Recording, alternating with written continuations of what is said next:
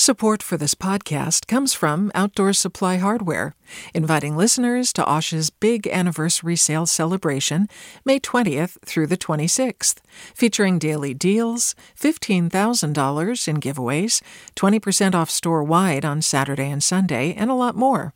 Learn more at OSH.com.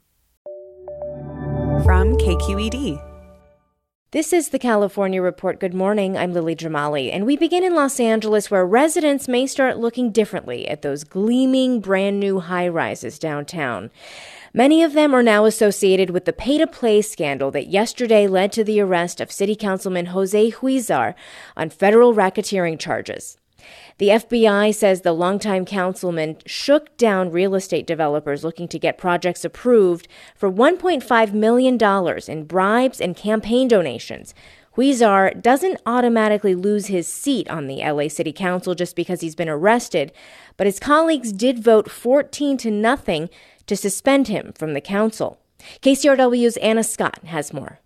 The arrest wasn't a complete surprise. The FBI raided Huizar's offices almost two years ago, and four other people were already charged in the corruption scheme.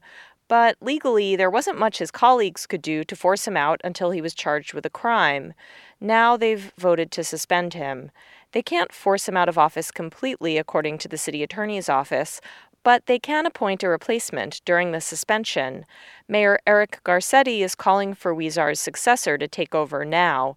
Former state Senate leader Kevin De Leon was elected to fill the seat at the end of the year anyway. Now, De Leon says he's working with City Council President Nury Martinez to step in as soon as possible.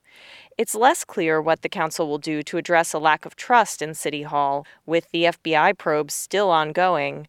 Councilmember David Ryu wants an inspector general to investigate city council corruption. He tweeted that ending pay to play politics does not end with Huizar's arrest. For the California Report, I'm Anna Scott in Los Angeles. There is a spike in reported cases of COVID 19 around our state, and it's not entirely clear why. Health experts say there's no real evidence that recent protests led to it. KQED's Laura Klivans reports. Dr. Kirsten Bibbins Domingo heads the Epidemiology and Biostatistics Department at the University of California, San Francisco. She says that while coronavirus cases and hospitalizations are rising in California, my guess, given the timing and given the locations, is that this has as much to do with just reopening the economy as it does with any discrete events like the protests. Bibbins Domingo believes there are a few reasons why this is so. Most of these protests were outdoors, and we know that outdoors is generally safer. And at least what I saw on television, many people, most people were wearing masks. She also says protesters may be younger and have mild or no symptoms but that they could still spread the virus. Bibbins Domingo says that if you go to a protest, there are ways to lower your risk of contracting and spreading the virus. Wear a mask, keep your distance, and get tested afterwards, but wait at least seven days. For the California Report, I'm Laura Klivans. Right now, the coronavirus is inside 19 correctional facilities that we know of. Among the worst, San Quentin, where there are 407 inmates with active infections. Yesterday, the State Senate Committee on Public Safety announced it's holding an oversight hearing to shed light on decisions made by the California Department of Corrections and Rehabilitation that many believe made prison outbreaks much worse. Earlier, I spoke with Don Specter of the Prison Law Office, and I began by asking him within the prison population who's most at risk. In general terms, the people most at risk are the same ones who are most at risk in society, the people who are older. Just as uh, we've seen a lot of deaths in nursing homes, uh, we've seen a lot of older folks in prisons being uh, of the 19 who are uh, have died as a result of COVID so far. And so, what we're trying to do, and what the state has actually agreed to try and accomplish, is to get those older folks out of the dormitories first. You've talked about reducing the prison population. On top of that, what is the Department of Corrections and Rehabilitation not doing that they should be?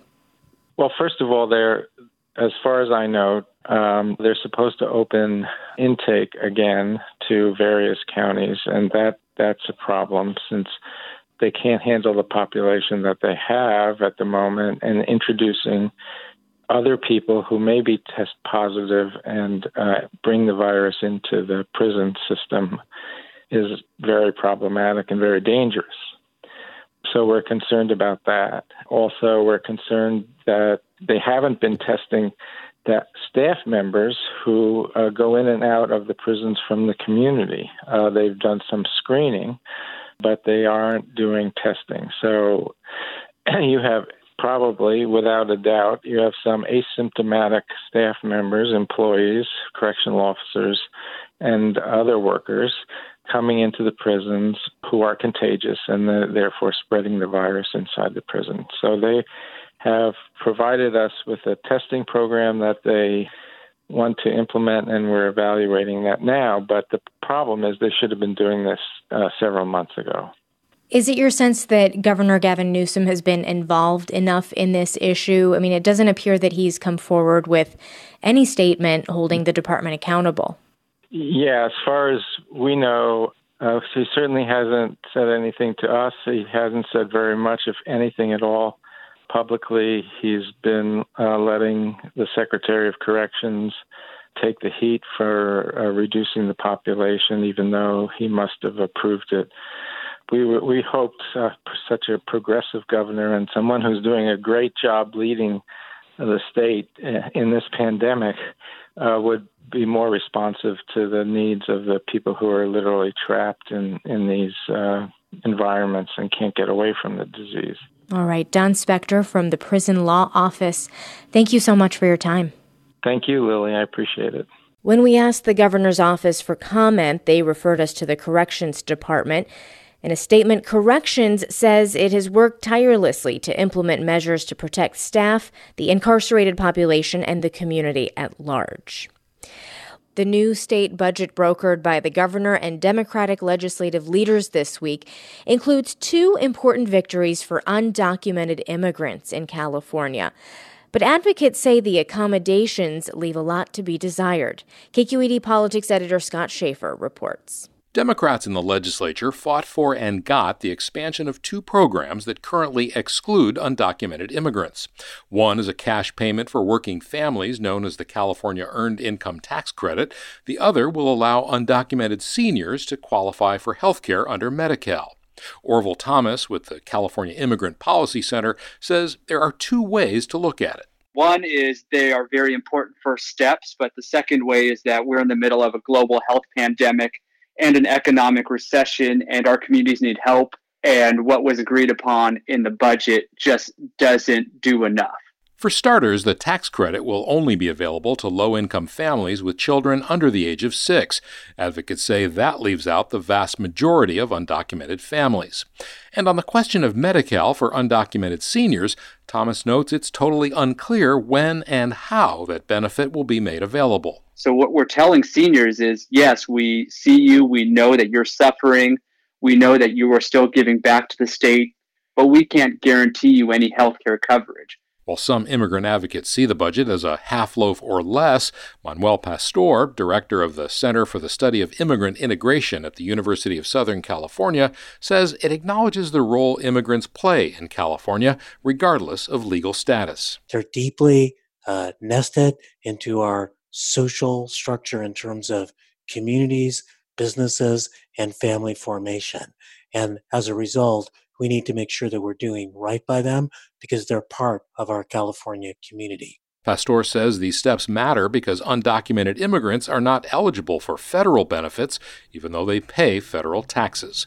For the California Report, I'm Scott Shafer. Well, with the economy in a slump because of the pandemic, many out of work Californians now rely on unemployment checks to make ends meet.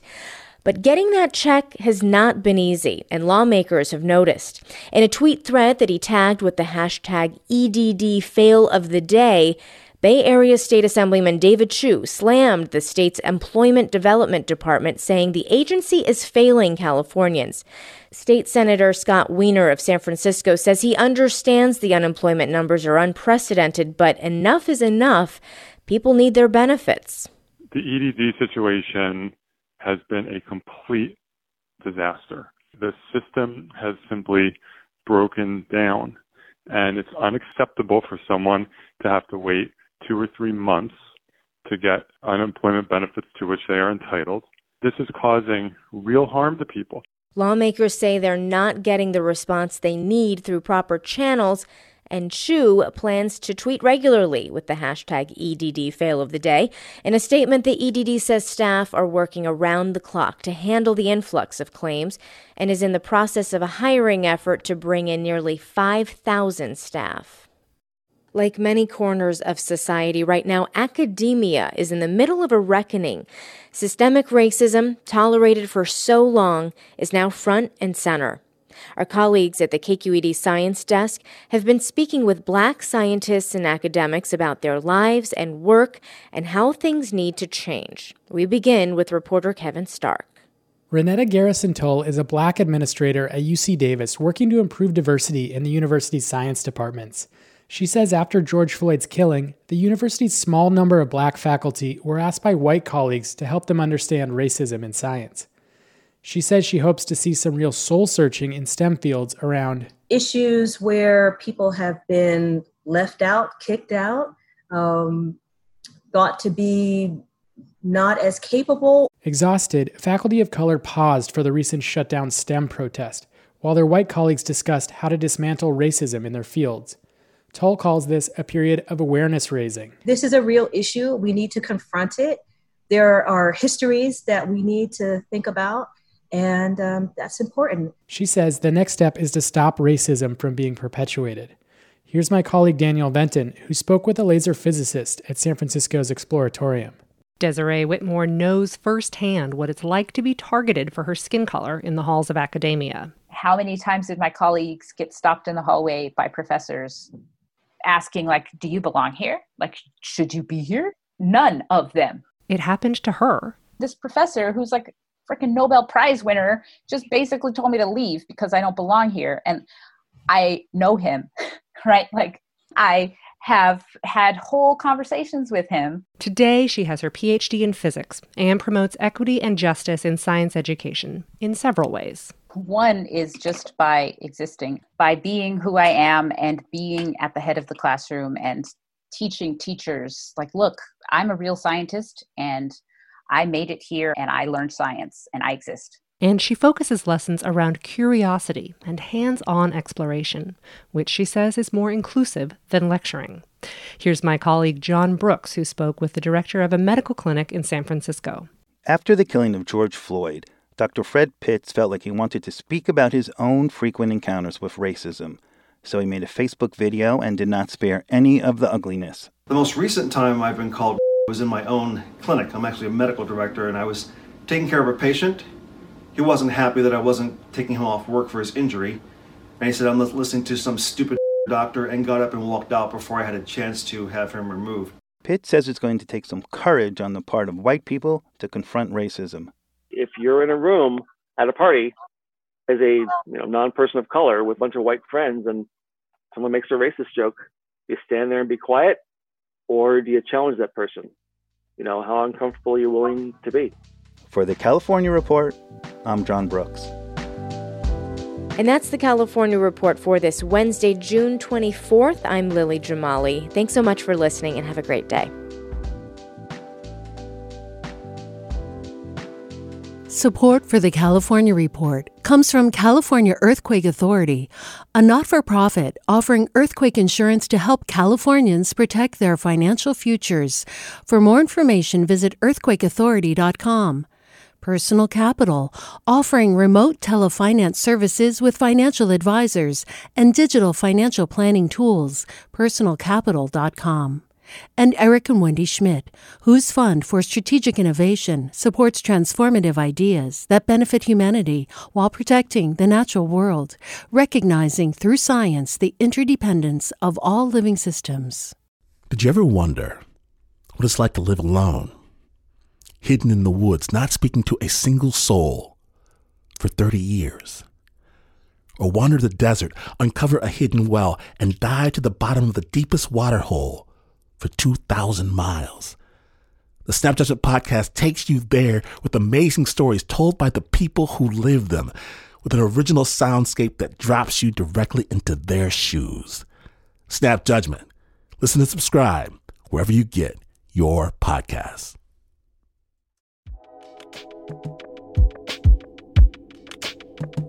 Did you ever wonder what it's like to live alone, hidden in the woods, not speaking to a single soul for 30 years? Or wander the desert, uncover a hidden well, and dive to the bottom of the deepest water hole for 2,000 miles? The Snap Judgment podcast takes you there with amazing stories told by the people who live them, with an original soundscape that drops you directly into their shoes. Snap Judgment. Listen and subscribe wherever you get your podcasts.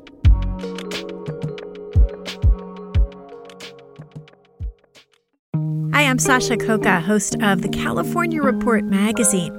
Every week, we bring you stories about what connects us in the giant, diverse Golden State. Because what happens in California changes the world. I love this place. We were once seen as like the place to be, California. The land of milk and honey. That's where you go to Sunshine State, but we just have challenges right now. KQED's California Report magazine. New episodes drop every Friday, wherever you get your podcasts.